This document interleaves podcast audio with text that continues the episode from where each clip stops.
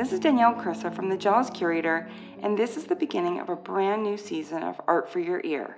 And if you're keeping track like I am, this is episode 211.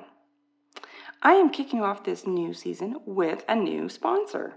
Storyblocks is an online treasure trove of media you can use to tell your own stories. And it's not just images, they have got music and really beautifully shot video too. Storyblocks makes it possible for creators to keep up with the growing demands for modern video content so that you can bring all of your stories to life without being stopped by pesky things like time, high costs, and the equipment required to shoot original content. Storyblocks has affordable subscriptions, unlimited downloads, and inclusive content, which I want to talk about a little bit more, but we're going to do that later in the episode. You can learn more about Storyblocks at storyblocks.com.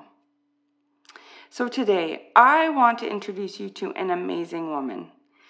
If any of you use beam paints, and I already know that a lot of you do, you will be thrilled to know I was able to get Anong Beam on the podcast. She is an artist, a mother, a paint maker, and she is from an Ojibwe family that is part of both Canada's Indigenous history and art history.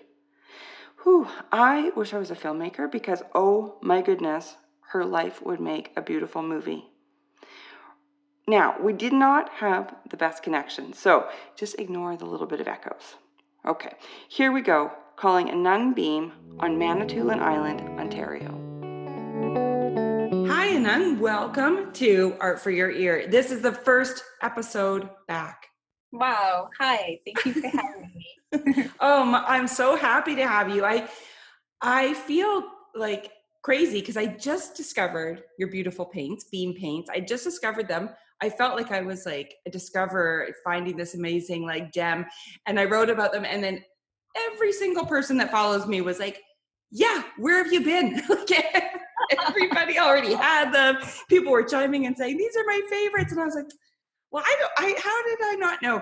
So anyway i have some now and i love them so so much. But i want to hear like aside from the beautiful paints we'll get to that but your story is so amazing and i want to start like i always do right back at the beginning and talk about um, your life as a little kid with two artist parents. So where did you grow up and what were you doing when you were little? Making stuff? Yeah, I was I was making so much stuff because um, I was homeschooled. So my mom and dad at that time, I think when I was born, I was born in Toronto, but they were just there briefly. They lived in New Mexico and Arizona.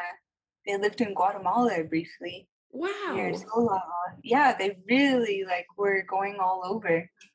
And I was born right into that uh, this kind of mad love story because they had just met and then they were married a month later and then I was there like nine months later like just you know all all in in a in a rush and um, yeah so they they brought me along with them because they were both practicing artists and it's such an interesting thing to think about because I never saw them have a regular job anywhere.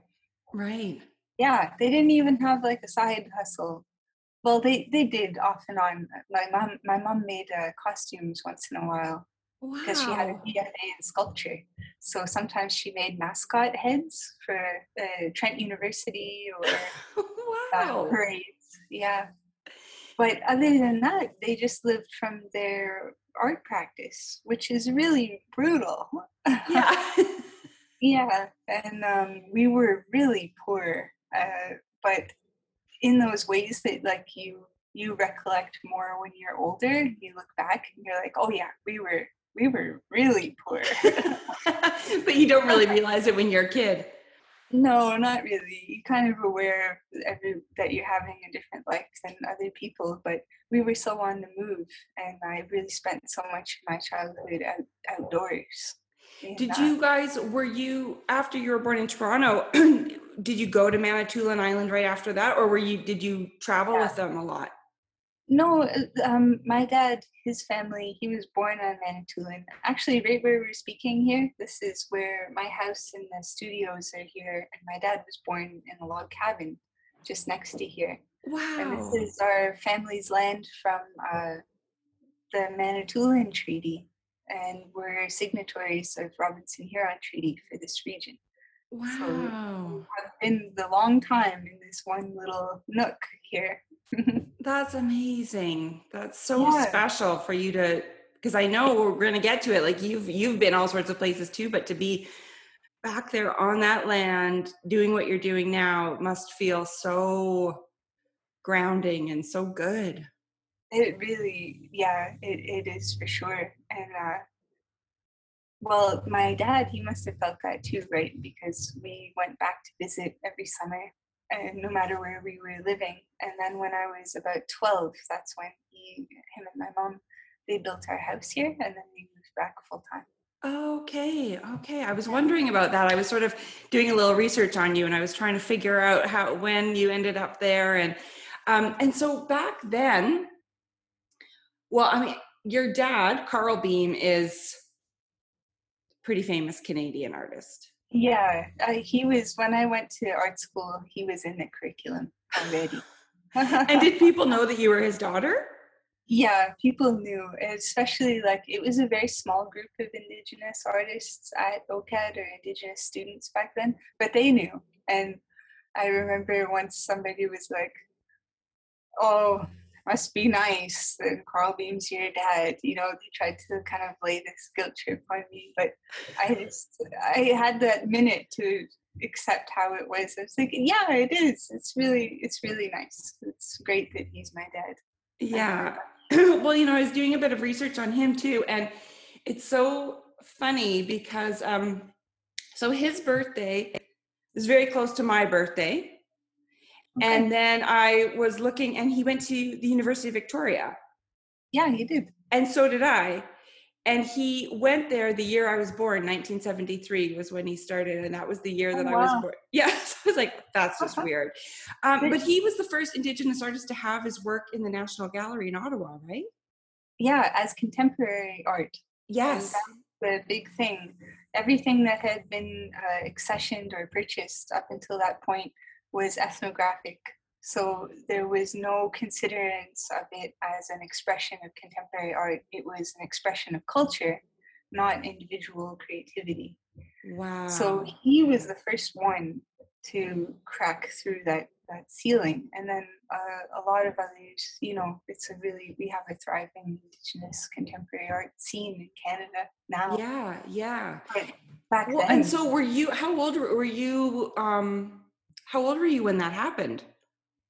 uh, I was six when the purchase happened. So Okay. I have all these neat memories of all of the the meetings and the traveling and when he spoke a lot at uh, artist conferences and these like historic events and I would be like under the table. That's amazing. That's so amazing. And so for you, were you was it just a given for you that you would be an artist? Like did you ever think of doing anything else? yeah, I, I definitely did. I had other interests in uh, textiles. Actually, what I'm doing now is so fully like it makes sense to young kid me to be here. Yeah. But I I did I remember thinking about it like when I was little. I, I don't even re- really remember when it happened, but I remember this conversation we had where he was saying it was like in high school, and he was saying, "Well, you know, just think about whatever you choose. Think about when you're gonna have to wake up. And I know you're not too fond of this nine to three school thing. So if you get a regular job, it's more of the same, you know. And then he said, like, take me. I don't have to get up and do it. I do anyway. Probably Yeah. a lot earlier than that, but you know, that was And, and so what did that make you think? Like what were you what did you think that you would want? Like if you could dream of anything that you wanted to do, did you know at that like in high school what you thought you might want to do? I always kind of had these like making. I just really liked making. Probably uh, where and this kind of goes into my dad. He's kind of known as an as an artist painting artist for painting like 2d visual works and stuff but he was a real maker like Mm. around our house.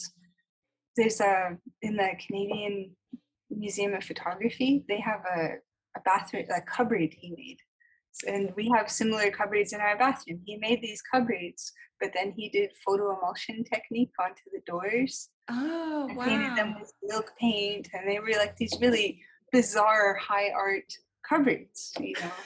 And meanwhile, it's just your bathroom cupboard. Yeah, Yeah. and but he did so much of that. Like he built bread ovens, and it was always like making and learning and making and doing things, and then really kind of used visual art as like, oh, well, this is the job part, and here's the doing this. And now I'm just following my interests. and stuff. Right. And your mom, Yeah, too, was probably like that, right? Yeah, she was. She was right there with him. I think the difference though is that they they were both uh, in their they they almost had these two streams of their personal interests. Like, wow, look here we are now. We're making tea sets, okay, and this is my art for exhibition. And both of their art for like exhibition was really political. Mm. Um, my mom was a feminist artist and she exhibited with the Guerrilla Girls back in the early 80s in Art Space in Peterborough. Yeah, I think that one was almost, that show was almost lost in the sands of time. But I remember being there as like this little kid too, watching the Guerrilla Girls, seeing my mom. And we were having an opening, and it was almost like Halloween. You know, we get to be out late at night, and everybody's what this is uh, exciting. These costumes. Oh my God! What uh, you are like a time capsule of this cr- crazy art time. This kid under the table experiencing all of this amazing like history being made. Um, and then Yeah. your mom, and so she was doing costumes every now and then. She must have been quite a sewer. she was, and she sewed some of her own clothes and some of some of mine too. She sewed blankets and things, and she And so got did you do that too? Because you said, yeah, you were saying that you, textiles interested you. So were you playing around Yeah. with that too? Yep, I was. I was making dresses for people, and I, I think for a while I thought, oh, this could be this could be it. I saw um, a store called Peach Peach Berserk in Toronto. Oh yes. were- yeah, remember? I Yeah. remember I walked into that in like '93 or '94 as like a little kid, like preteen kid, and I saw them printing their Yeah. fabrics, and then I saw the dresses they made and the sewing machines, and I was like, "This just looks like heaven." I would, wow. I didn't know. I didn't know you could do the whole thing, like make your own textiles. Yeah, yeah. Oh my gosh, that's amazing. Um, and so I also picture you, and tell me if I'm wrong or not, but I kind of picture you in your backyard making paint out of mud when you were a kid. Yeah, I kind of was. I had this um I had a really I think I have synesthesia or something Oh yes, like that yeah. where I'm on like a the far corner of a, a spectrum that makes you ex- experience things a little differently. So I'm a little slower on the uptake with people when something's really obvious. I'm like, I don't, I don't get it.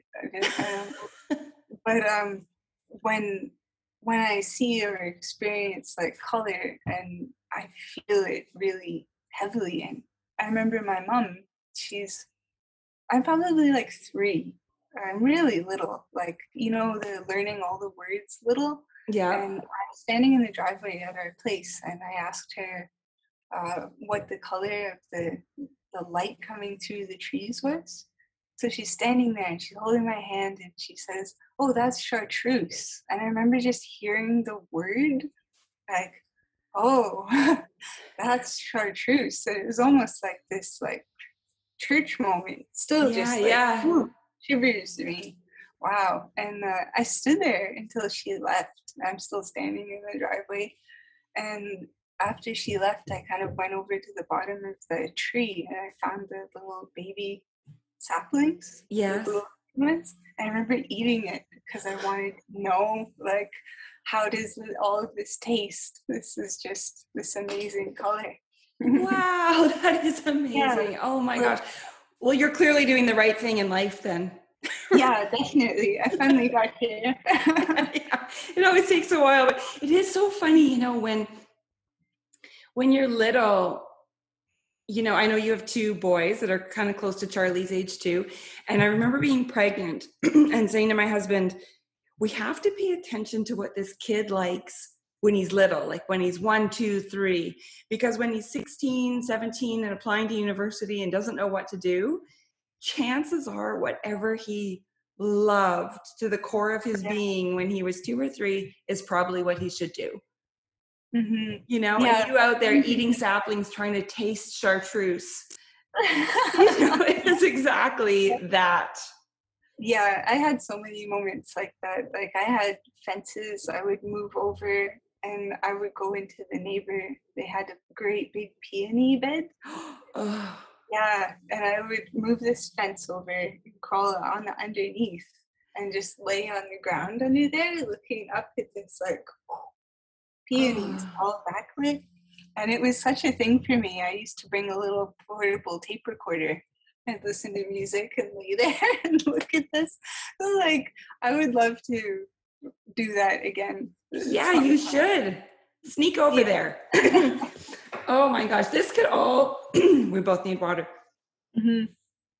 This could all be a beautiful film.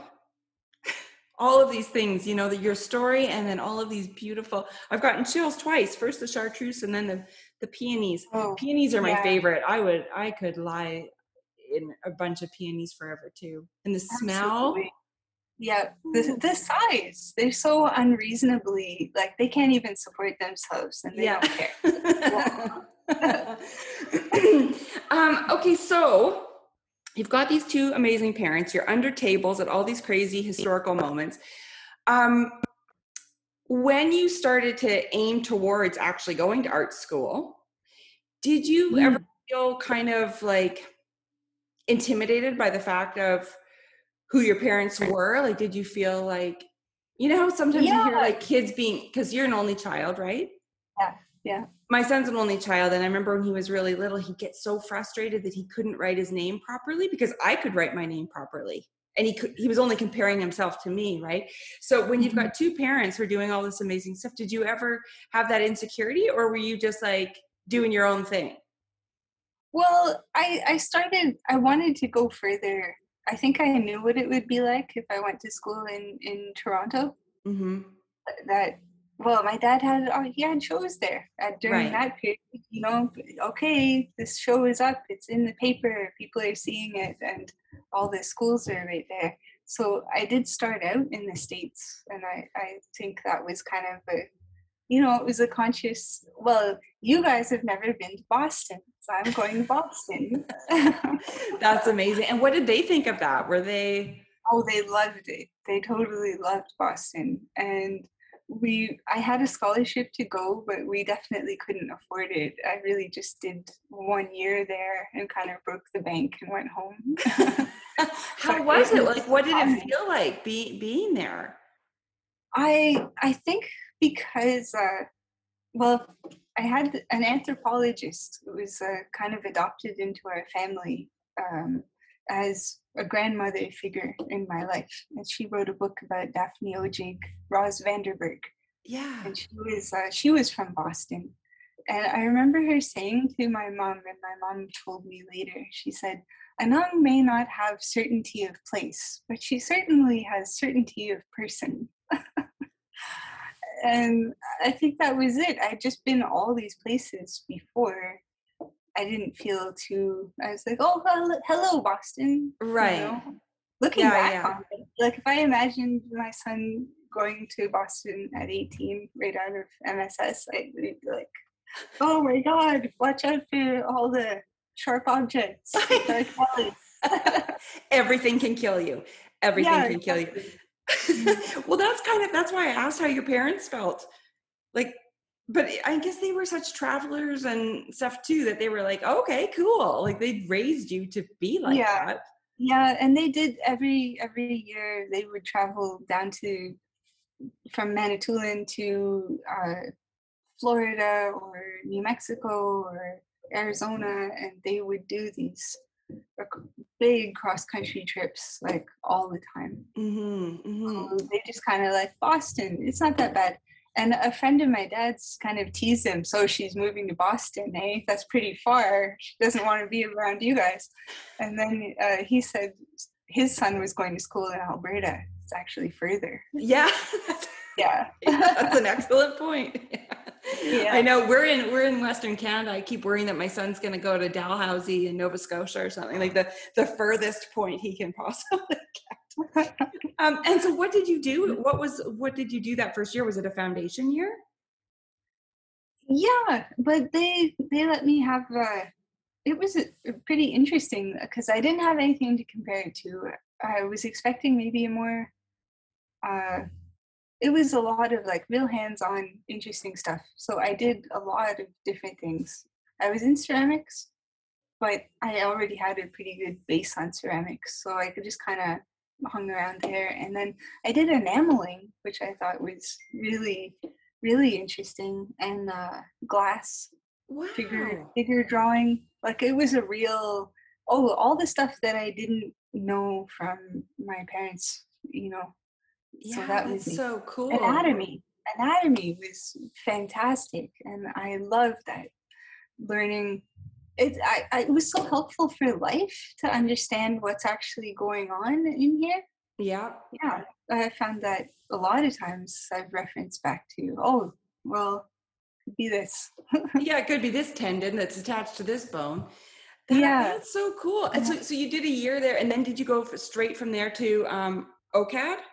Yeah, I did. I transferred back. I went to OCAD, and I lived way out in uh, Etobicoke at the Islington uh, end on oh subway. Oh my gosh! Yes. Yeah. How long did it take you to get to school? Subway in, and subway back, and subway in. There's so much subwaying. Actually, something that doesn't really get on my CV very often was I came straight back and went to York. Oh. And yeah, because York I don't know. They I couldn't get into OCAD for oh. some reason. Yeah, but York would let me in, and uh, so they let me in. But their art program, I did photography, and I kind of lived in their dark room, but it just wasn't a fit. Yeah, and uh, likewise, very long commute to get from mm. Islington Bloor to York. Yeah. So that was that another year? No because i just i i left and i kind of dropped out and nobody noticed and it didn't didn't derail me but uh it was like i remember the day going to the office and like i would like to not not coming back you know and the the lady just like oh. Yeah but it, oh it was God. a lot better at OCAD for me in those, those times. But uh, yeah, when when was this in the ninety nine? Yeah, I was gonna say late nineties. Yeah. yeah, and there was so much going on. But you know, I had a young, I had young a young relationship, and so I I was with somebody who eventually I had children with. Uh, but he's not in my life now. That's kind of this other tangent or shaping force in my life was a really good person who was great with me for 10 years, the 10 early years, and then developed uh, alcohol and substance abuse problems. Mm. So that was a, a major fork in the road. yeah. Did you, is that when you, had you already come back to Manitoulin before all that happened? Yeah, actually, yeah. I came. So after I was in uh, at OCAD, then I went down. I kind of got wanderlust, you know, like I'd done two years, and well, that's in your DNA. That seems pretty fair. Yeah, I just kind of like, oh, I, I also, I don't know, I, I was exhibiting already. I, I was showing, I, I showed in a gallery that was also showing a teacher and yeah so that was really awkward because she she flunked me like i effed her That's the best Yeah, and uh, the class was painting from memory and desire, which is like it ended up being so close to like really, you know, what I'd like to think I do, painting wise. But yeah, so it was fun too. Yeah, but Why? there's probably oh, it was probably a lack of participation. She's completely valid. Like, I, you know, I I was so there, not there. Like, I wasn't at the the front of the class. Yeah, just kind yeah. I was under the table. I'm just absorbing information and moving on. You know. Oh, that's amazing. I, yeah, I love, I kind of love thinking of you like that.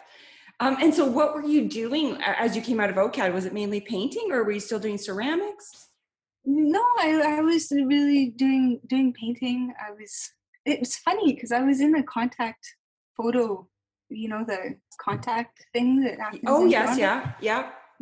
I was in that, but my piece wasn't photographic. Oh, Yeah, isn't that funny? I think that uh, the person who wrote about it, she mentioned about my, because my dad was in contact too, and he was f- heavily photo based in his work. And I think she just saw the two of us showing at the same time, and she was just like, "Okay, look at look at these guys." I don't even know why my piece was in in at that time, but that that was kind of what was going on in Toronto, and my it was uh yeah it just started to get it was i was really missing outdoors actually really Yeah. missing nature i was having a hard time torontoing uh, yeah. I, I was in Toronto that exact same time. oh really Yeah, I moved there in 97 okay and I was there until 2004. I think. Yep. So. Yeah, and I actually even did a few evening courses at OCAD. I did a jewelry class and a book design class. okay And um, oh i wanted yeah, I did. Yeah, I, I was terrible at both of them because they both required um, attention to detail. And I did not work like that. So, um, but it was really fun because I lived down there and OCAD is such a cool building and, you know, there's so much going on around there. And so I just really liked being in that sort of feeling. But I was working in advertising at the time. So I just was missing. I was on, I was A, not outside because it was Toronto. Uh, Mhm. B, on a computer all the time because I was a graphic designer and I was missing touching stuff, like making things with my hands. And I was really missing outdoors. So my now husband, but boyfriend at the time, we used to go drive down to Picton and go to sandbanks for the weekend because I just needed, you know, I grew up on a lake. I just needed to be in water that wasn't Mhm. Toxic. And uh, yeah, so I totally hear you. So yeah, so then the next place, so did you travel or did you go? Because I read that you went to the Institute of American Indian Arts. I did, and that was just extraordinary. It was really. I went. I transferred from OCAD to there. Oh, And in where, my where mind- is it? It's uh right in Santa Fe, just Okay. outside of Santa Fe. It's right out in a great big open expanse of desert. It's really spectacular. And I had this amazing experience there to um you know, anywhere else I went, when I went to Boston, they actually like looked on my enrollment charts where you have to put down your your background, like your your your race and I put down Ojibwe on there, and they actually called me in to speak, uh, like to explain that to a classroom of people. It was so surreal, but but Because they didn't know what it was, or or they just didn't. I hadn't ever had one before. You know, Look, we've got in one. display. Yeah, like hey, look at there's one here. Let's get her and explain it, and then we can know more about it. And I was like, I well, I don't know about all of them, but yeah. Here's my experience. I'm I'm here. Mm, Yeah. interesting. So then I walk into Institute of American Indian Arts, and everybody in the building, all of the employees, all of the teachers, all of the admin, the dean, everybody, they're all indigenous from somewhere in North America, or maybe even other South America as well. It was amazing, and it really like wow, I felt so at home there. Felt just absolutely fantastic and there was just so I I highly recommend anybody who, who does have an Indigenous background, if they're looking for something unique in the arts, to go to that school because it, there was just so much. It was completely different. Like yeah, I didn't have kids back then, but I noticed that the dorm rooms were set up to accommodate families because Mm. so many so many people did have kids. So Wow, it was a so lot more. cool. Yeah. And so, did you learn about each other's, like the different kinds of art forms, or were you there to kind of focus on Yeah. your thing, or both? No, it is. They they were degree granting programs. They had a creative writing program per degree in that. They had uh, sculpture and probably painting and and photography. Or maybe what, what were you focusing on there? I I really focused heavily on photography because they had this amazing darkroom, and um, my dad had done darkroom process, uh, and I I was in his darkroom all the time as a kid. So to be in like a proper darkroom, I did that actually. I did photography at York and OCAD as well, and uh, I had a job to be the darkroom assistant. So I'd be in the darkroom all week working on stuff, and then on the weekends, I was the person who went in and unlocked it and mixed up chemicals so that people could do work over the weekend. You must And have come out into the sunlight and just been blinded. Yeah, absolutely. uh, but I just loved it. I did so much. I did so much work there. I I shot a lot of different kinds of film and really really enjoyed it. How how long were you there? Uh, just one year, and then um, I had got to the end. At that point, it was four years of art school, so I told myself, "Well, looks like you're done." uh, you know, I, I I never did the foundation courses, and I never did all of the boring ones that you had to do to get a degree.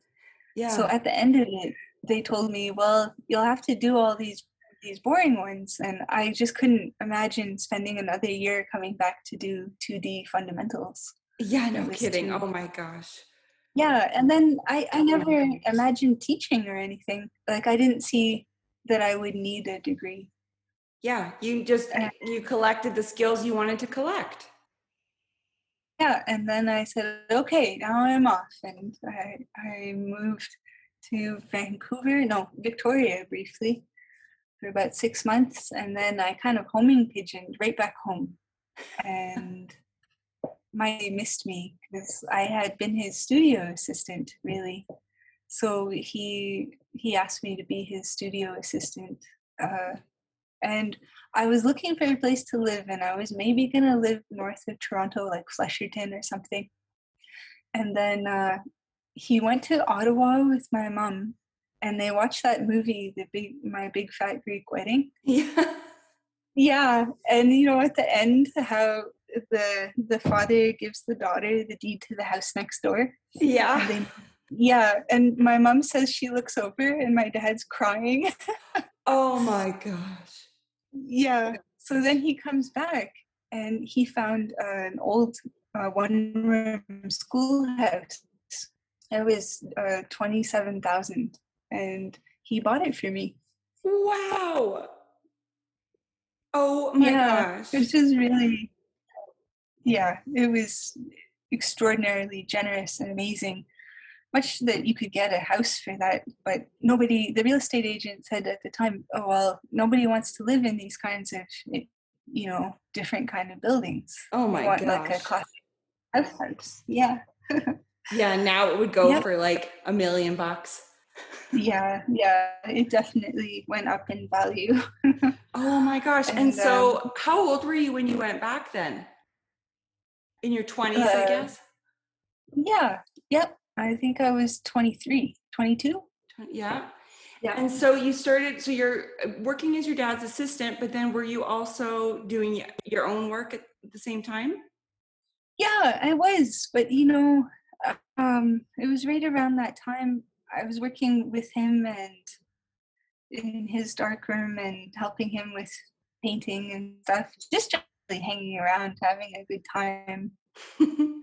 And but then he got sick and he passed away in 2005 and that was uh, just a huge well i was 25 at the time so it was really intense it, uh, it would be for anybody but then this had this added layer of the fact that he was a, a, a well-known artist and then all of a sudden there was a national gallery retrospective Ugh. that had to be organized and my mom she was she was so built to be with him they were such a such a couple Yeah. that she really she really was never the same after that actually Oh, that's heartbreaking.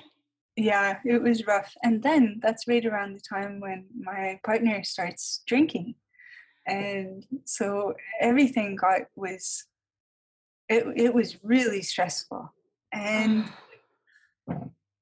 then that's kind of when some somewhere in between in that in that zone uh was just a, a lot of organizing and cleaning and dealing with institutions and learning a lot about estate estate representation copy all that stuff which is That's so really much to great that I deal with when you're just want to deal with grief. yeah And so Yeah, did that fall on you to organize? Yeah, yeah, it did.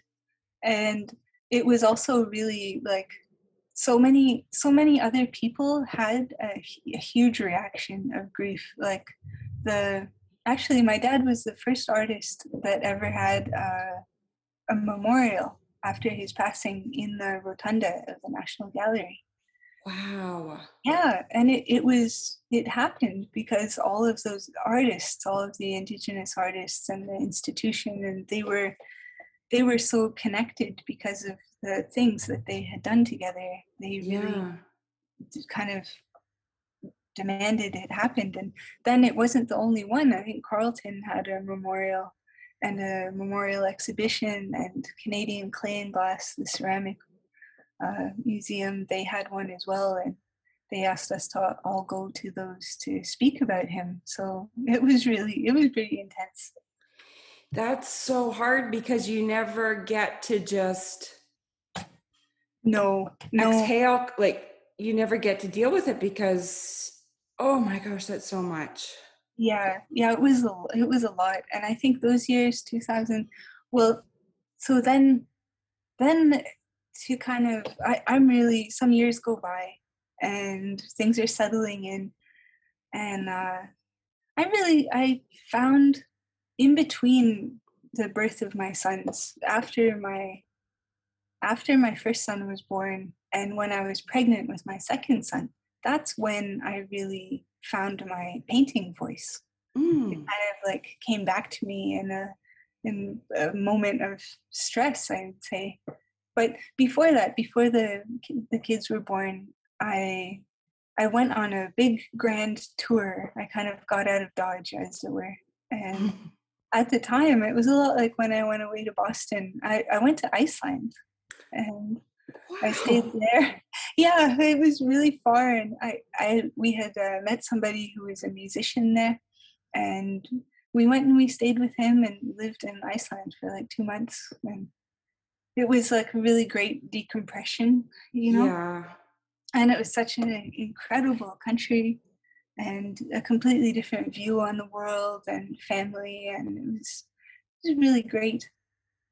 Yeah. uh, That's, that's like how, oh, I'm so glad that you did that for yourself. Yeah, yeah. But And- then after that, I was like, well, I'm really ready to to have a baby, and I want to I want to have, you know, I'm ready to do that. And in hindsight, I don't think my partner was, because things never really went well after after that. Mm. But we did have uh, two beautiful sons, and then we moved. I, I thought about raising them in Iceland. Actually, I was there before the economic collapse, before the volcano, Yeah. and I had a bank account at one of those banks that disappeared. so it kind of like dodged a bullet there, really. And uh, oh my gosh. Then we came back home and I had my my son Riel, he was born on my dad's birthday of all of all Oh things. my gosh. Yeah, it was it was amazing. And then I decided, well, my dad, you know, he had done so many things. He had one of the things he had done was start a pirate radio station. oh my god. Yeah, and this was like years years ago, and it was uh, dedicated in it to just play in Ojibwe language. Uh, wow. Yeah, and and I remember coming back, and I had this little baby. I was pregnant, and I thought, well i'm gonna i'm gonna pick up dad's radio station i'm gonna dust it off and i'll just make it run you know and i just walked into that like it was it was gonna be easy and it wasn't but i i didn't have anything else to do so i was really doggedly stuck with it and maybe i forget how many years three years or some years yeah probably three years later we got his radio station licensed by the CRTC, and it's still broadcast today. It's uh, 88.9 FM M'Chigeeng Gimaa Radio, and it streams online at gimaaradio.com. And all it does is play stories and songs and everything in Ojibwe language. Wow. So, oh my gosh. Kind of, yeah, a big side worry into radio radio uh, engineering. Did your mom help with that, or was she like, "This is your this is your uh, project"? yeah, yeah. Actually, after my dad passed away, you know, she really, I almost had the sensation that I met another person. Hmm. Uh, she she had a lot of people, you know, as a female artist, really, so many people had told her I think they were trying to ease the grief of his passing. And they were like, now it's your turn. And now it's time for you. Now, you know, so many people really stressed that about it all, all being about Ann and all about her, that she really kind of like almost took that too far. Mm. And, and I really kind of lost connection with her compared to when my father was alive. Even though we saw each other every day, we talked multiple times a day.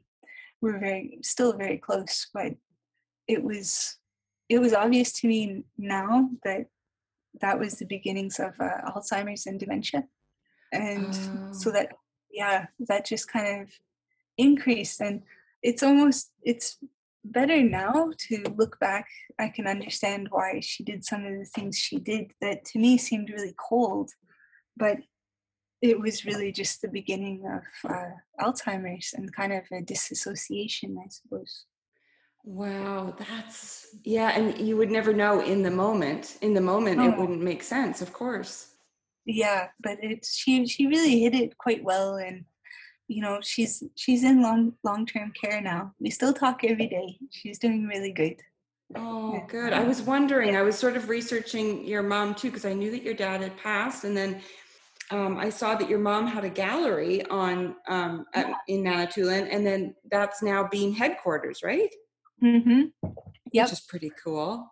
It is pretty cool, but it's also really it was uh, part of this really awkward like you know after my relationship really fell apart with uh, the boy's father. Yeah.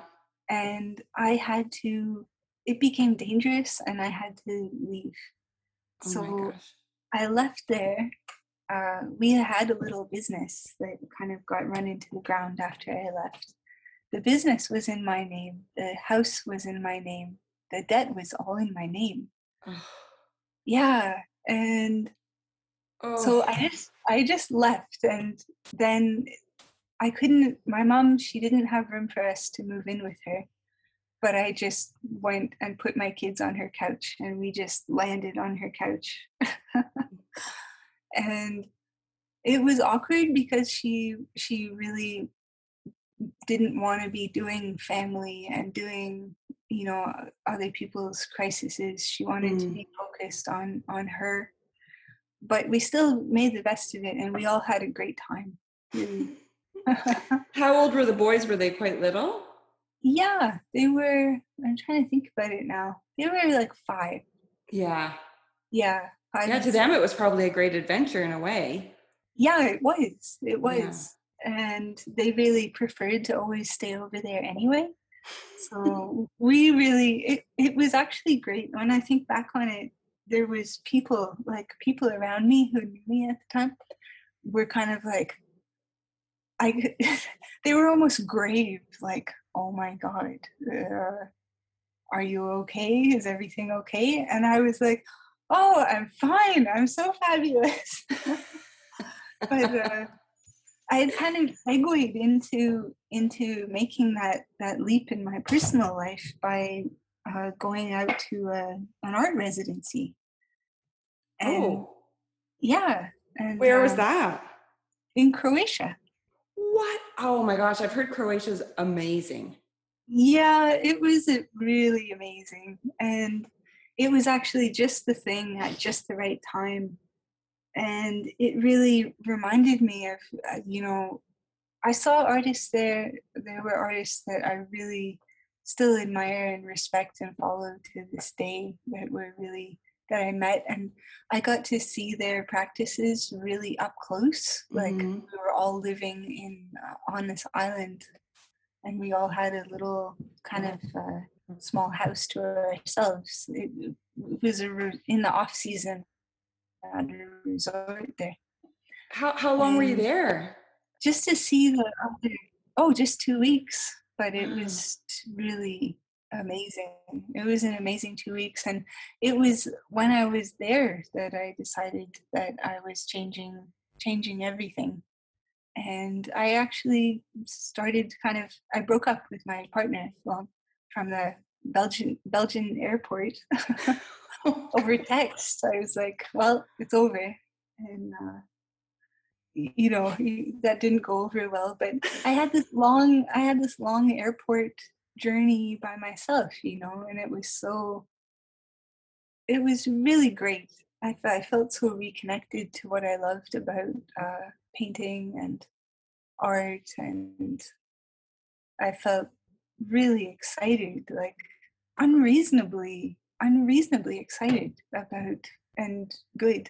So I got yeah. home and I started working in my dad's studio. I picked up my kids and we're living on my mom's couch and I have no idea what I'm doing, but we're all really happy to be healthy and together, making mm-hmm. pancakes, painting, doing stuff.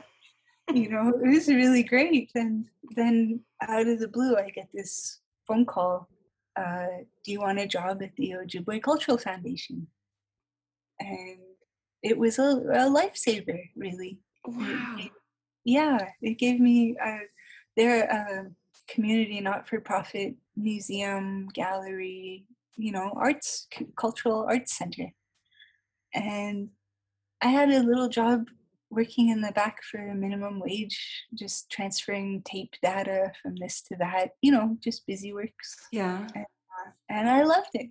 Every day I'd go to work over there, see people and be social and like then pick up my kids and come back and it was it was really neat and it's in that time that I had the idea to start Beam Paints. Yep, I'm jumping in right at this moment to create a little podcast suspense.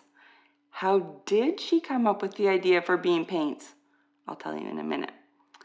So, I know I have talked about this before, and I'm going to say it again. I have made a promise to myself that I would only have sponsors that make sense for this amazing Art for Your Ear community. And so that's why I said a great big yes and thank you to Storyblocks. I spent a lot of years as a graphic designer working with stock photography, and I would have loved to have access to really, really great video. But alas, I did not. So I already liked Storyblocks because of that. But when I read about one of their latest initiatives, I was in. They've started a program called Restock. It's a response to the demand for more diverse and inclusive content. If you've ever worked with stock photography, you will know that it is very, very white.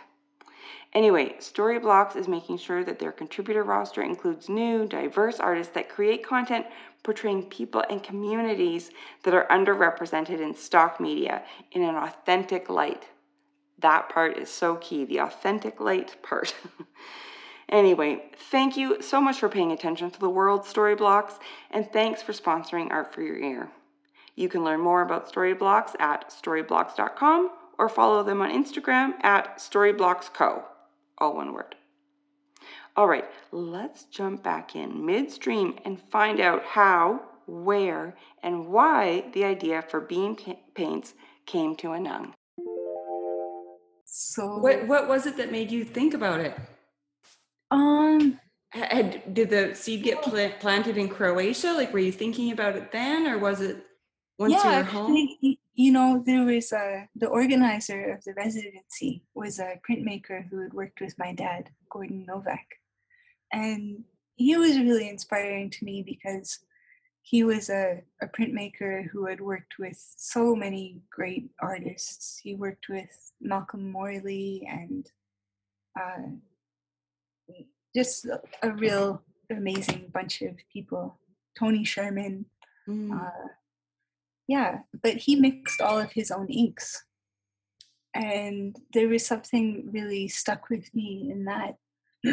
I think thinking like this ink is amazing and it's water soluble. It's not like it doesn't smell terrible like these other inks. Yeah. And that kind of got me thinking about, you know, making making paint and making that it was something that could be done and had you ever done it before? Like had your dad ever done it? Yeah well but i hadn't really connected that early yeah. the early experiences. I hadn't really come back to me. And it was when i started really looking into okay well how do we do this then? What do i have to do? Uh, kind of working backwards. And then I, I bought some different supplies that i thought you needed and then I realized when I had it with me, I thought, this is ridiculous. I know where to get this. I know I'm not gonna buy this from, you know, Montreal that imported it from wherever. Like I can just go down the road and get this. And uh, I had this great moment driving out to a quarry, just like one one of the quarries I went to with my dad.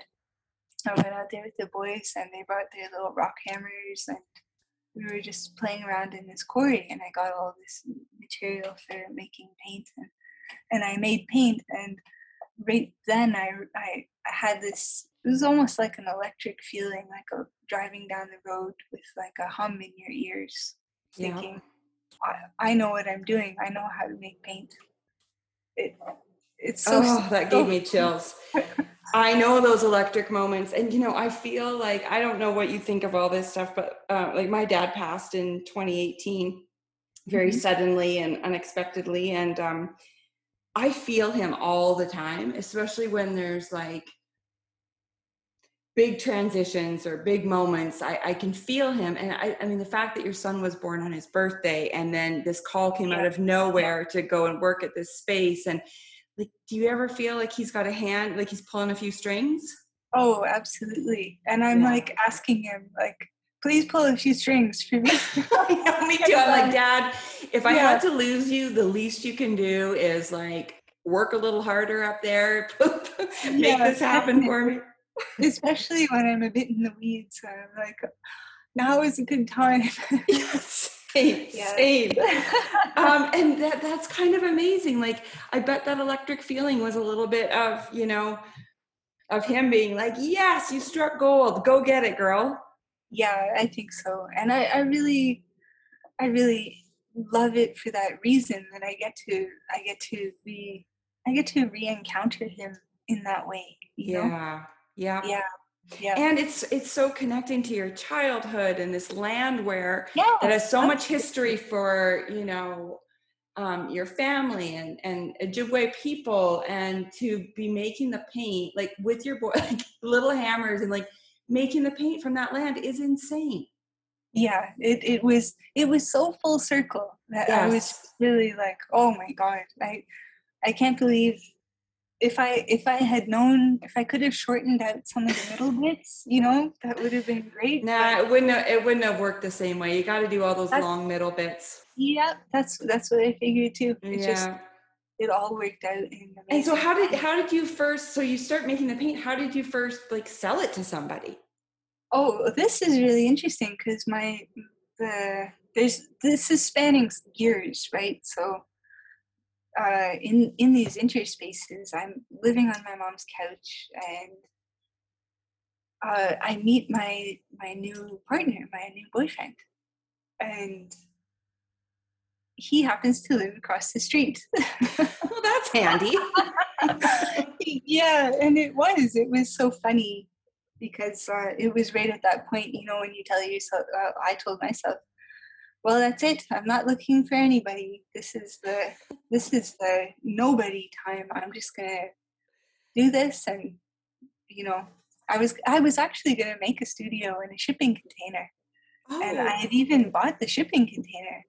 But then um, I ended up meeting my boyfriend, and we've been together for quite a few years now. And one of the first things that he did was see that I needed a spot to work. And he said, Well, here, let me clear out this garage.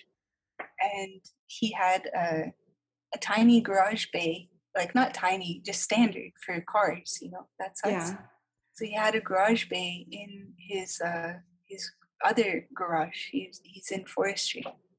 So there there's me and my boys, and we're across the street from my mom and checking in on her all the time, and we're going back and forth from these two amazing places. Uh, this one amazing spot of heavy industry and uh, really strong work ethic and it's so it was so inspiring to me i just loved loved what he was doing uh, dennis and then he gives me a space to do you know how many people would do that oh you want to make paint?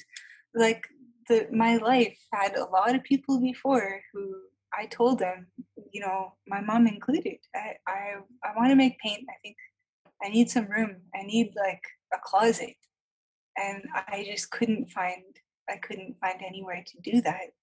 And then uh, this wonderful partnership happened and it was so it was so inspiring really. And yeah his influence is in really heavily all throughout beam paints from uh, we use uh, recycled offcuts from his sawmill and lumber yard to package the paints in. Oh i was wondering where all of those came from. Now it's all making sense. Yeah well um, i was making paint in a garage surrounded by all these amazing little pieces of wood and yeah. So I started taking a little wagon around collecting pieces of wood. Wow, look at this. And meanwhile, all of his workers were like looking at me and looking at him and like, what are you doing? and, uh, but they, they all caught on to it once they kind of realized it wasn't as nutty as it looked. And they, they all actually, all of those workers at his, uh, his lumber yard all help out with beam paints. Wow that's amazing Yeah, yeah, because it is so we are so connected in that way that both of our businesses are about uh like he he's a sustainable lumber operation. Like when you Killarney Forest needs to be maintained. So for a lot of years he was the person who ran the his crew went in to put up turtle fences and bridges and take out and make the forest healthy. Yeah, Wow, so that's we amazing. really connected on that, and I think on our first date was when I. That's kind of uh, when we must have known it was gonna it was gonna work. As I said, I'm going to a quarry on Saturday. Would you like to come with me? Would you like to drive me to a quarry? Yes. That's how you know. That's how you know. Yeah, and we had this drive out to a quarry and looked at all the animals we saw on the way and really enjoyed being out in in nature like that. So wow. And then yeah. you must have like from the quarry there must have been so many experiments to figure out how to make all the colors that you now make. Yeah, absolutely. And that was uh that was really so much fun, you know, like I really expanded into uh, looking at how to make paint from from where I was coming from, from my kind of tactile approach that. Well it was kind of like this i'm looking out at this entire industry of, of art supplies and realizing that my dad made paint in a traditional indigenous way for his ceramics and for for paint that he used for various painting applications but it was so separate from you know art contemporary art paint. Good contemporary art paint comes in a big plastic jug you know right. it's it's such a different thing. So it was really neat to go into watercolor and then i tried to do watercolor the traditional way like to put it in tubes and half pans and the little mm. plastic thing. and i bought them i put the paint in them i just i couldn't do it it didn't uh, everything about it just felt wrong yeah like the the sound of it it was so clunky i didn't like that i had to go and buy it when when i was so in the the birth of the paint it felt really strange to put it in like something from amazon yeah yes yeah, yeah. Well, I love what they're in now, and I well the one I just bought some, and they were still in the um beeswax wraps. But um, I mm-hmm. just watched a video on your Instagram about how um, you're not using the beeswax anymore. You've gone to a, a kind of a paper, right? Yeah, I'm I'm trying that out. I'm not. It was funny because it took me so long to do that video because I didn't want to like seem like I was throwing shade on beeswax use. Yeah. You know, absolutely not. That's a, it's a fabulous thing, but I did just see that it was harder for me and the people that I got it from, like I also started keeping bees in all of this. Yes. Yeah. And Do, I, for the wax, or just because bees are fascinating? Both, really. Like yeah. I was, I was having to buy wax, and I had always wanted to. Like the past, the past five years have been like a. Oh, I've always wanted to. Here we go. And I, I did always want to be a beekeeper, and I did that and I, I understood I understand now so much more about like this the scarcity of the wax as opposed to the honey. Right. Which is really strange. Like you would think that the, the the price of the wax should be ten times the price of the honey. But it's yeah, not so weird. I didn't realize that until I watched that video. And I didn't yeah. I, you know, you don't even think about that. No, I never thought of it either. And then this this past year I I lost my beehives. And I was I was so sad and I'm talking to all the other beekeepers here on the island and we all had heavy heavy losses.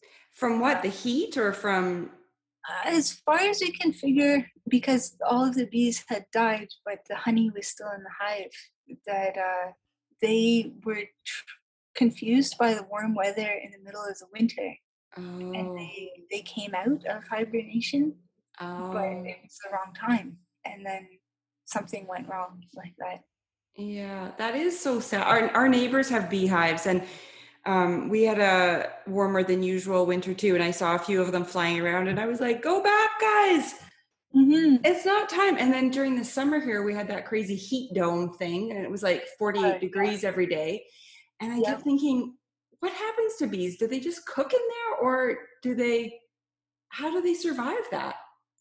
Yeah, they, well, they do it. That's bees. Now there's a podcast. yeah. I know. I actually have a friend who's an artist who um, lived in New York and he and his partner purposely moved out to like upstate New York and have started like, they've got this full like bee, honey, wax business going because he just needed the the calm of it and he yeah, I mean, yeah that it's, ended up being most of our episode yeah it's really extraordinary i feel like i went in that into beekeeping for some personal growth on a couple levels there. Yeah. And, uh, and it really delivered like well, that's what he said too. He said that sometimes he'd go to you know work on the hives and he said if he went in stressed yeah. The bees would sense it he'd end up getting stung whatever. So he said he'd have to kind of like calm himself down let everything go you know and go in in almost a meditative state. And then it would all go swimmingly. And he was like wow there's a life lesson. Yeah, yeah, absolutely. And then mm-hmm. the other thing that I was almost thinking that like entrepreneurship or like, you know, when you think about women in in well, for me, I've always been a, a pretty low key person, you know, like I was never at the front of the line for, oh, give me the biggest slice of cake, you know. right right Yeah, I've always kind of been, well, let's see how this goes. And if there's some cake left over, I'll, I'll try it out like that. So it's this experience to go into the beehive and go in there. They've made all this honey. They do not want to give it to you, uh, you know. But I know that they'll be fine if I take it, and they don't know that, and that that has to be enough for me to go in there mm. even though they're not happy about it and say, you know what, I know you're going to be fine and I'm taking out this honey and I'm going to enjoy it with everybody. Thank you very much. Wow, that's so cool. It sounds really like you've just hit this moment where you're like, okay, I'm done. Be, you know, I know what I want. I'm going to go get it all. Yeah, yeah, definitely. Isn't that there's something about hitting your 40s where you're like, all right, Oh. enough of that. Yeah, absolutely. and it's funny, you know, with people uh, when that whole like, oh, wouldn't you rather be younger thing comes up. I'm like, not, uh, not even a week. Yeah. Not at all.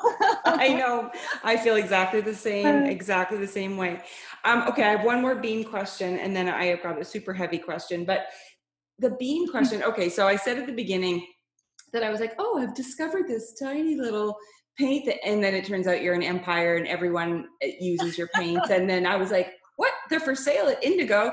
And for Americans listening, our- Indigo is kind of like Barnes and Noble, and like it's in the gift, se- you know, it's in their section. uh, Their I love all their beautiful little gifty section. It's there, and it's like, where the heck was I?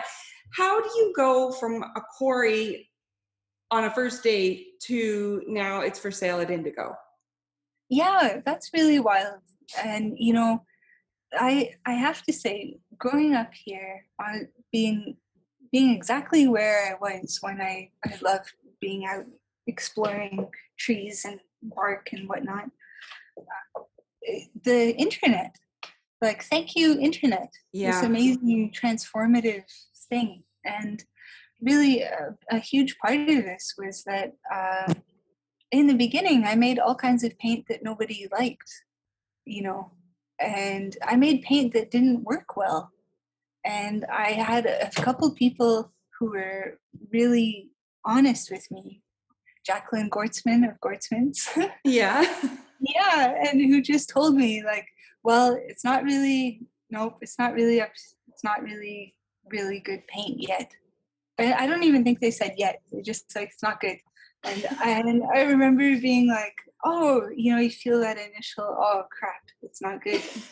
But then i was like okay well i'm just gonna i just kept going until i got it. I really wanted it to be the i want to to find ways to pack in as much color as possible into that tiny little shape. Yeah, and yeah and it, it has taken so many this ways and that ways and i've been really fortunate i think to be a, a really uh, outward facing company where Mhm. when we do things when i do things i use i talk to people about it on instagram and i can kind of see right from there you know if something people aren't no no they're not interested in that and maybe that's not such a good idea and you have this amazing feedback from all Yeah. these people yeah yeah. You don't have to make it and then try and get it out there and then wait for a year to see what happens. It's like it's so immediate. Yeah.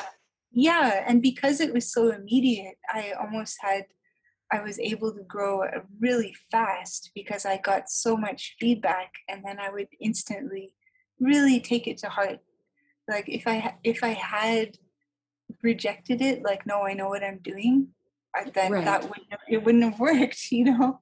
Yeah. But I I needed. Well, yeah, two things. Like one, you have to be open to that feedback, and two, you have yeah. to not quit.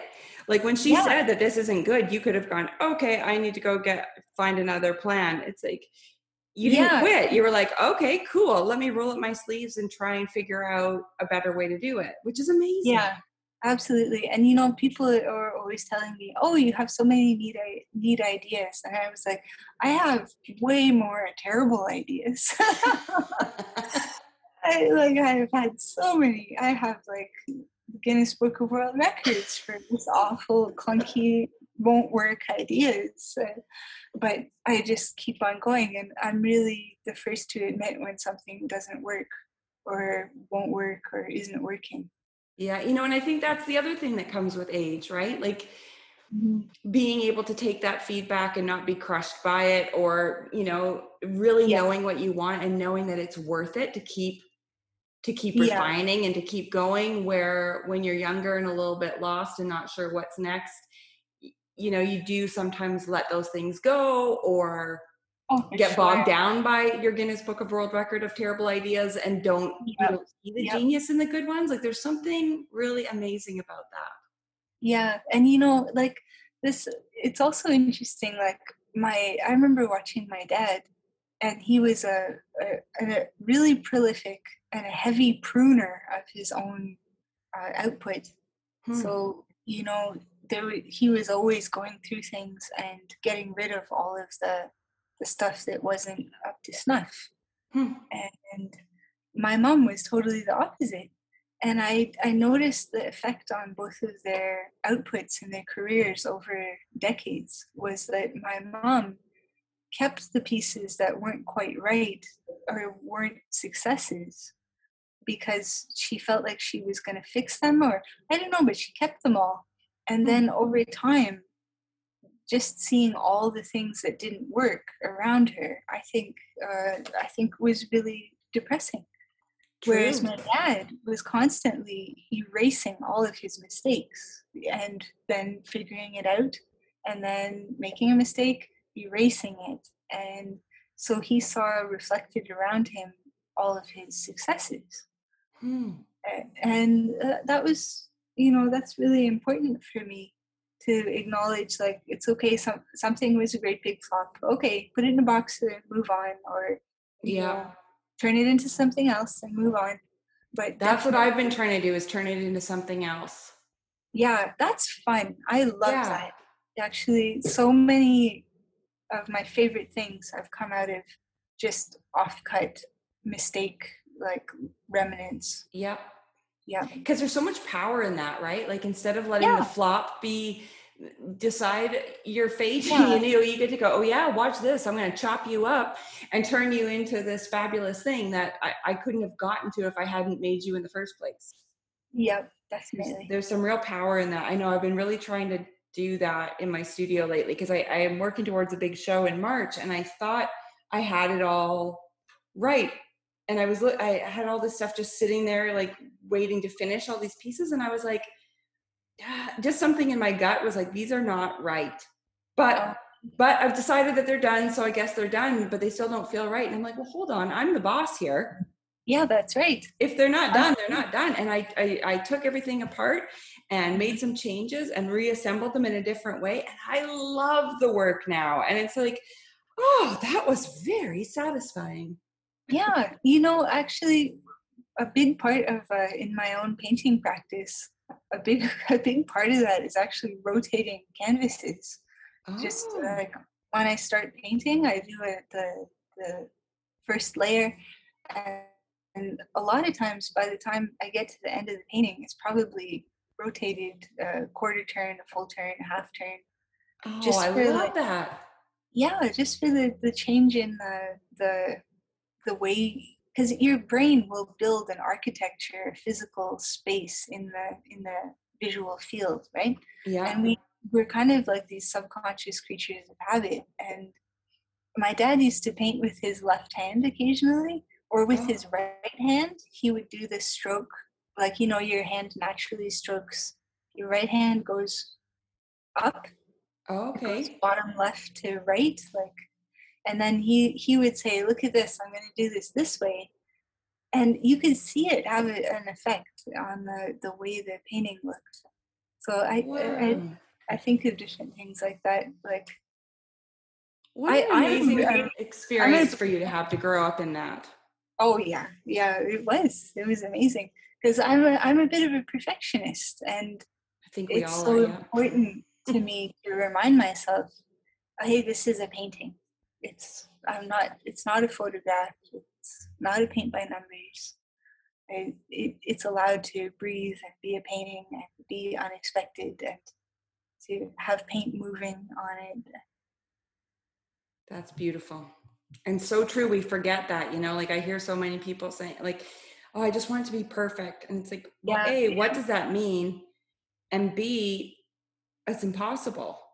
Yeah and the other thing is like for me i i find that to be the the most joyous kind of sacred moment in a painting is like that something will happen that you have your your best intentions and you're going forward with this idea and then if you let a mistake kind of happen sometimes you meet something else in there. Yeah. And it wasn't what you it wasn't what you thought or was trying or there's it comes from somewhere else mm-hmm. and i i love that me too there's magic there's there's magic in that as long as you're open to it you know mm-hmm.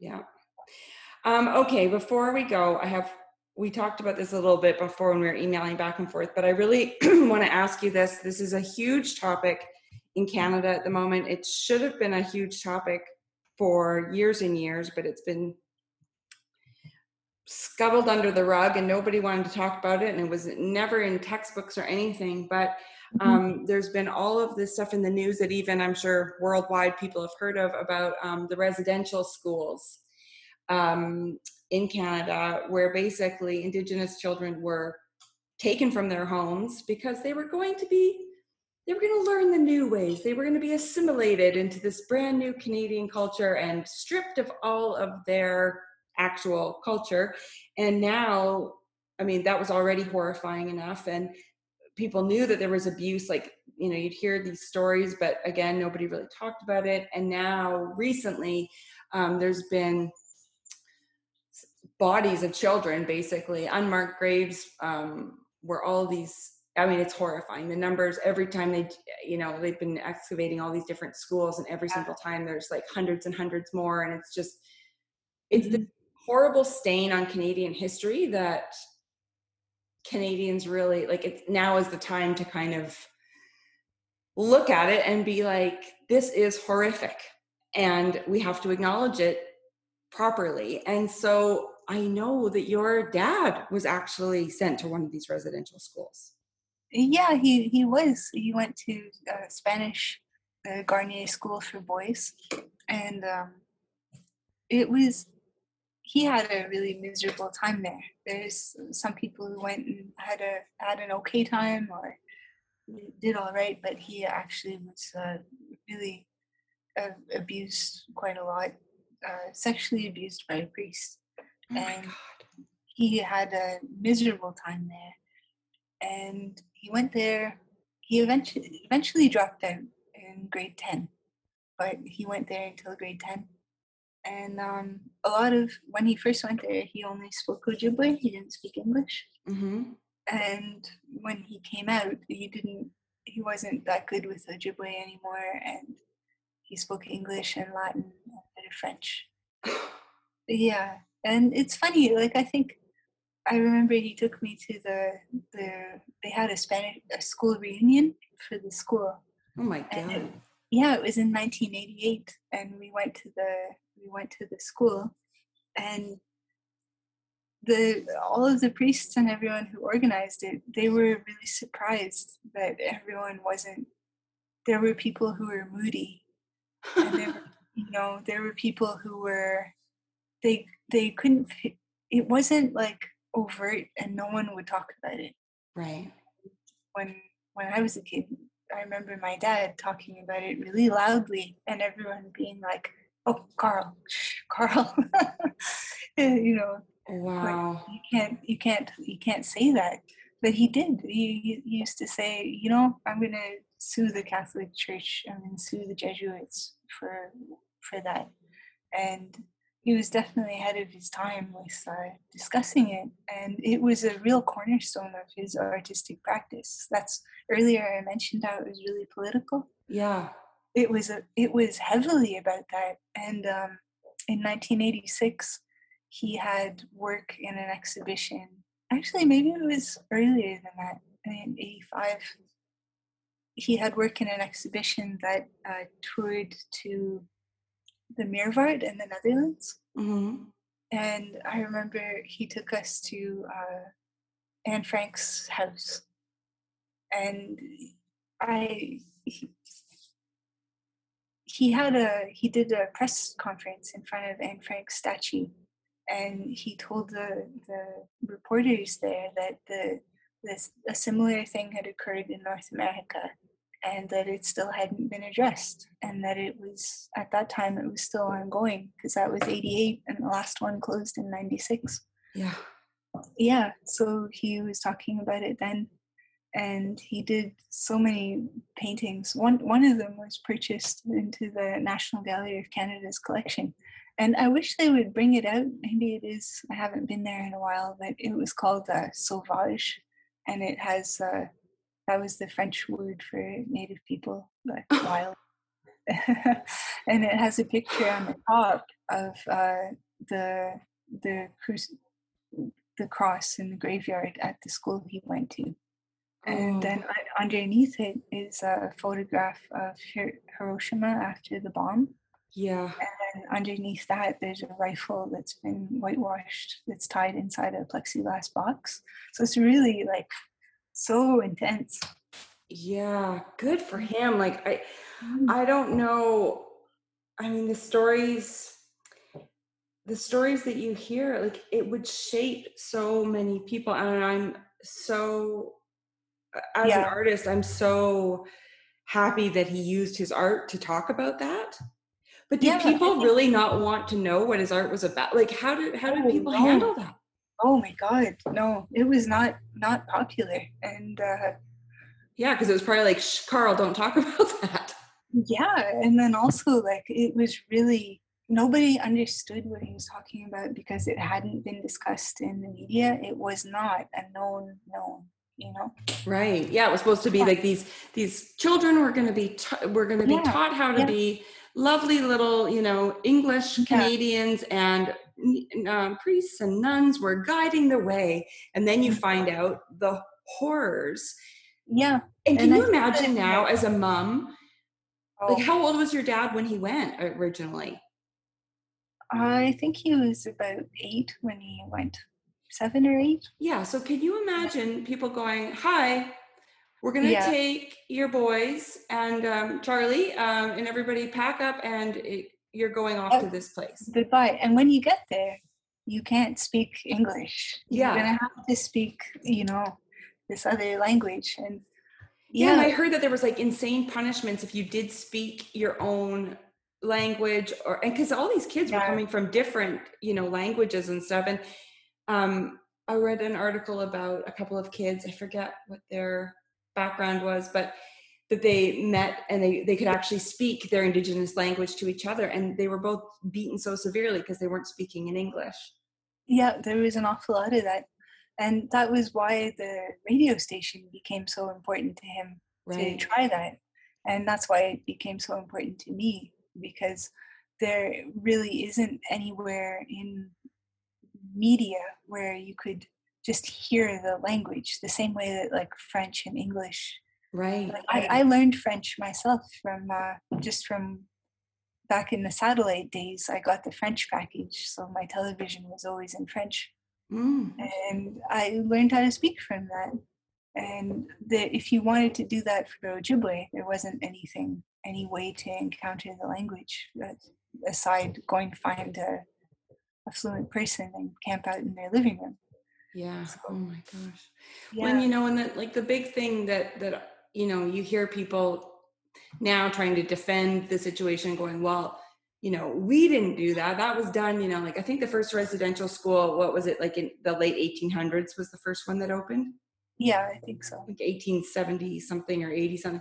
And but mm-hmm. then it lasted till 1996. And people now say, well, you know, but we wouldn't do that now. And we didn't, you know, as Yeah. as white people, like, oh well, we can't be held accountable for something that we would never do. And it's like, okay, yeah, no, you didn't do it, but like there's so much fallout from that. Like, you know, like oh, indigenous populations having like alcoholism issues or whatever. It's like, well, no shit. Like how I mean, your whole mm. culture, your your family structure is disrupted. Your children are taken. Like, of course, there's going to be fallout from that. Yeah, I, th- I think, well, my dad uh, specifically, I remember he couldn't go into, well, you know, we, we traveled a lot. We could never stay on like a third floor or a fourth floor. We couldn't ever go up, stay anywhere that needed an elevator because he couldn't go into like enclosed spaces. So everywhere had to be stairs accessible. And this is like without exception. So sometimes it would be like, okay, here we are in, the, you know, uh, whatever gallery, and the curator would go in an elevator and he would have to get somebody, he couldn't go in it. He had to get someone to show him where the stairs were.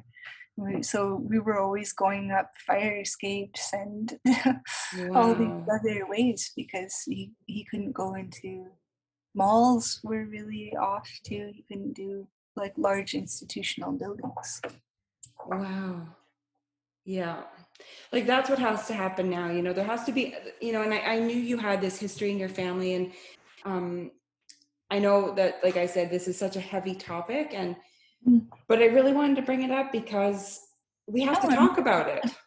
Yep, I'm really glad that you did because I think um, there wasn't a, an apology. My dad missed it. It was after he after he passed away. The I think Harper apologized for the residential schools, and it was really strange. I don't even know how it happened. It happened so out of the blue. Nobody was really expecting it. All of a sudden, the prime minister is apologizing. He's sorry. Everybody's sorry. Okay, thanks. Goodbye.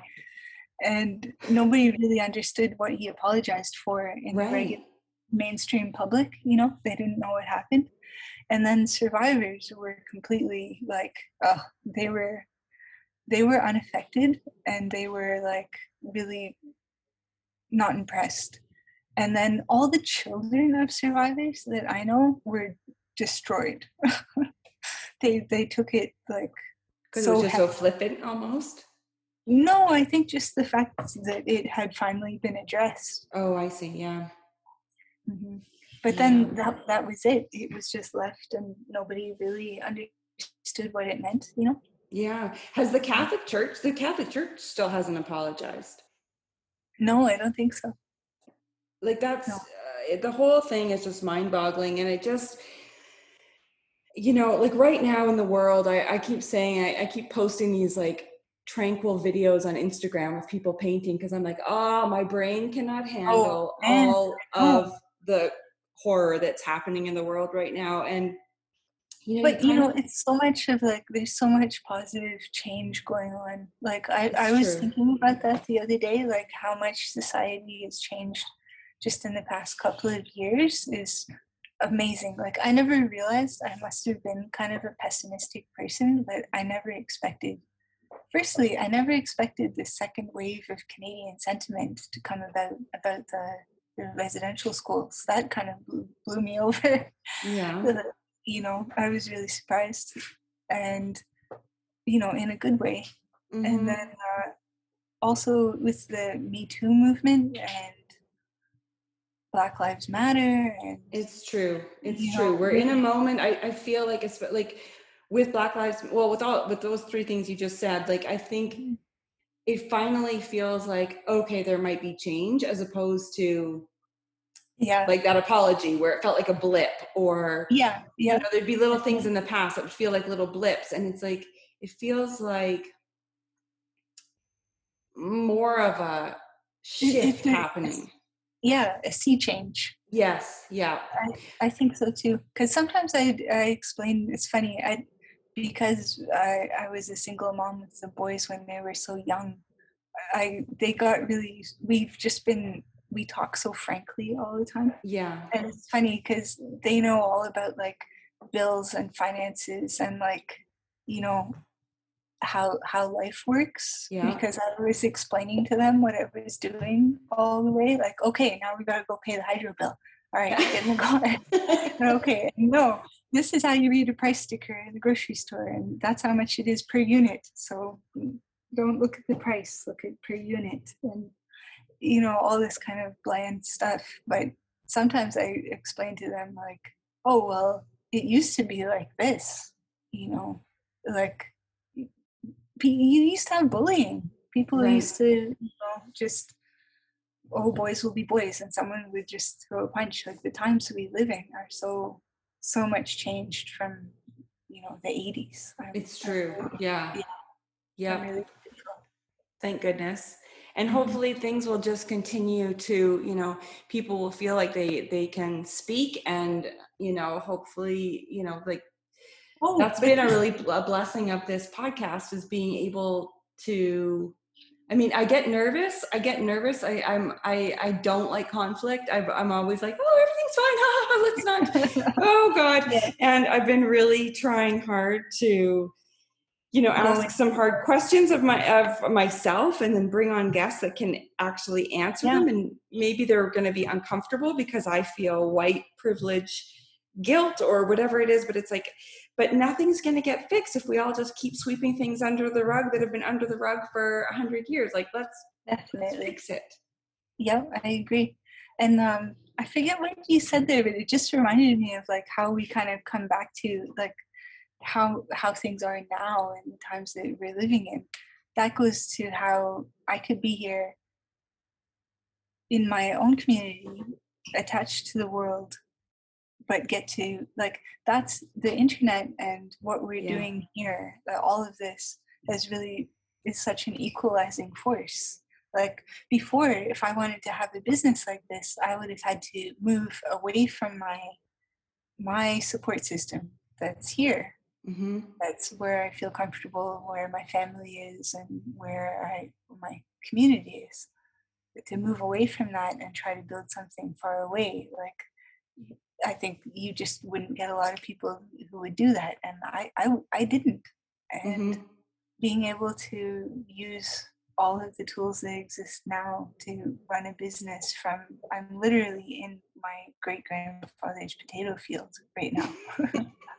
Um, but you know i talk with people all the time from uh, all over japan and the us and i get to work with other artists and and work with indigo and uh, yeah. and they they found us here you know on the internet Yep. It's amazing, isn't it? I know I've moved back to my tiny little town where I grew up and Mhm. um I always thought that I needed to be and I was. I lived in Toronto for whatever however many years, 9 years and I lived in Vancouver for 10 years because I I worked in advertising and I was like, well, I have to work somewhere. I have to live in a big city.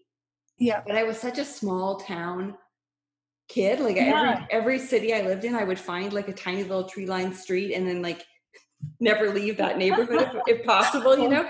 And I was Yeah. like, okay, I think I need to go home. And um, you know, because of the internet I can.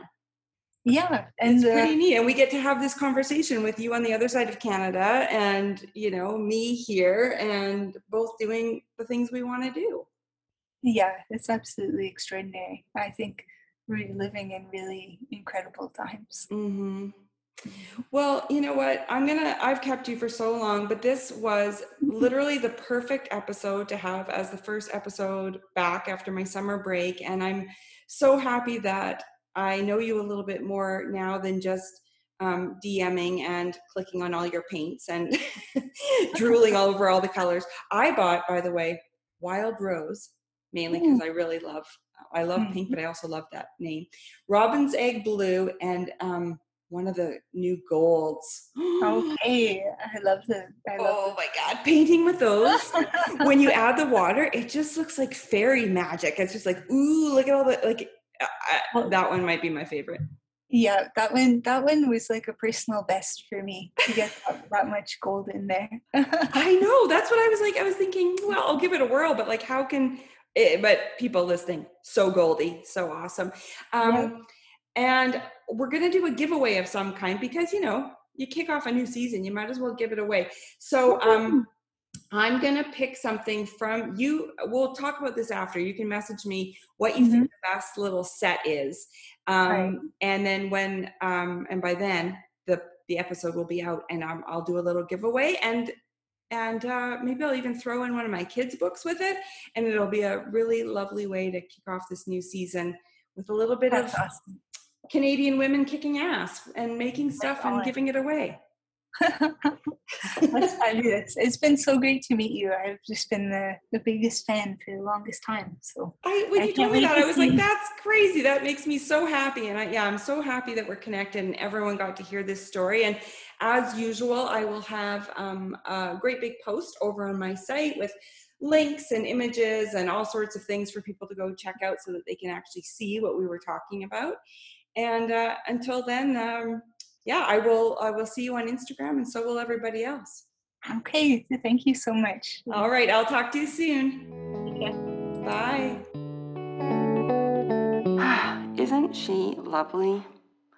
Also lovely, giving away a little palette of her gorgeous paint and a copy of my kids' book, How to Spot an Artist. Okay, so how should we do this? Um, okay, how about this? You will probably be popping over to my site, thejealouscurator.com, um, to check out everything Anong and I talked about. So if you'd like to enter the giveaway, just leave a comment there. Easy. We chose a gorgeous little set of paints that Anong calls the Mixing Six because it's a bunch of colors that work together really nicely without things getting too muddy too quickly. oh, watercolors, you're tricky. I'm going to draw one name from those comments on Saturday, September 18th, and I will post the winner in Saturday's issue of my No Such Thing as Too Much Art Society newsletter. If you haven't subscribed to this daily dose of art delivered directly to your inbox and you want to, just visit thejealouscurator.substack.com or there's a direct link in my Instagram profile. Um, Saturdays are always free, but if you want the content from Monday through Saturday, um, you can sign up month by month and it's $5 for the whole month. That's a lot of art for $5. Or even better, if you sign up for the whole year, it drops to $3 a month. So 36 for the whole year. Anyway, thank you so much for listening to the first episode of this new season. I've decided to put out new episodes every two weeks instead of every one week because, well, you guys, I need more time to make my art and write more kids' books. Yep, I'm pitching a new one. So, yes, I will be back with a brand new episode of Art for Your Ear in two weeks. See you then.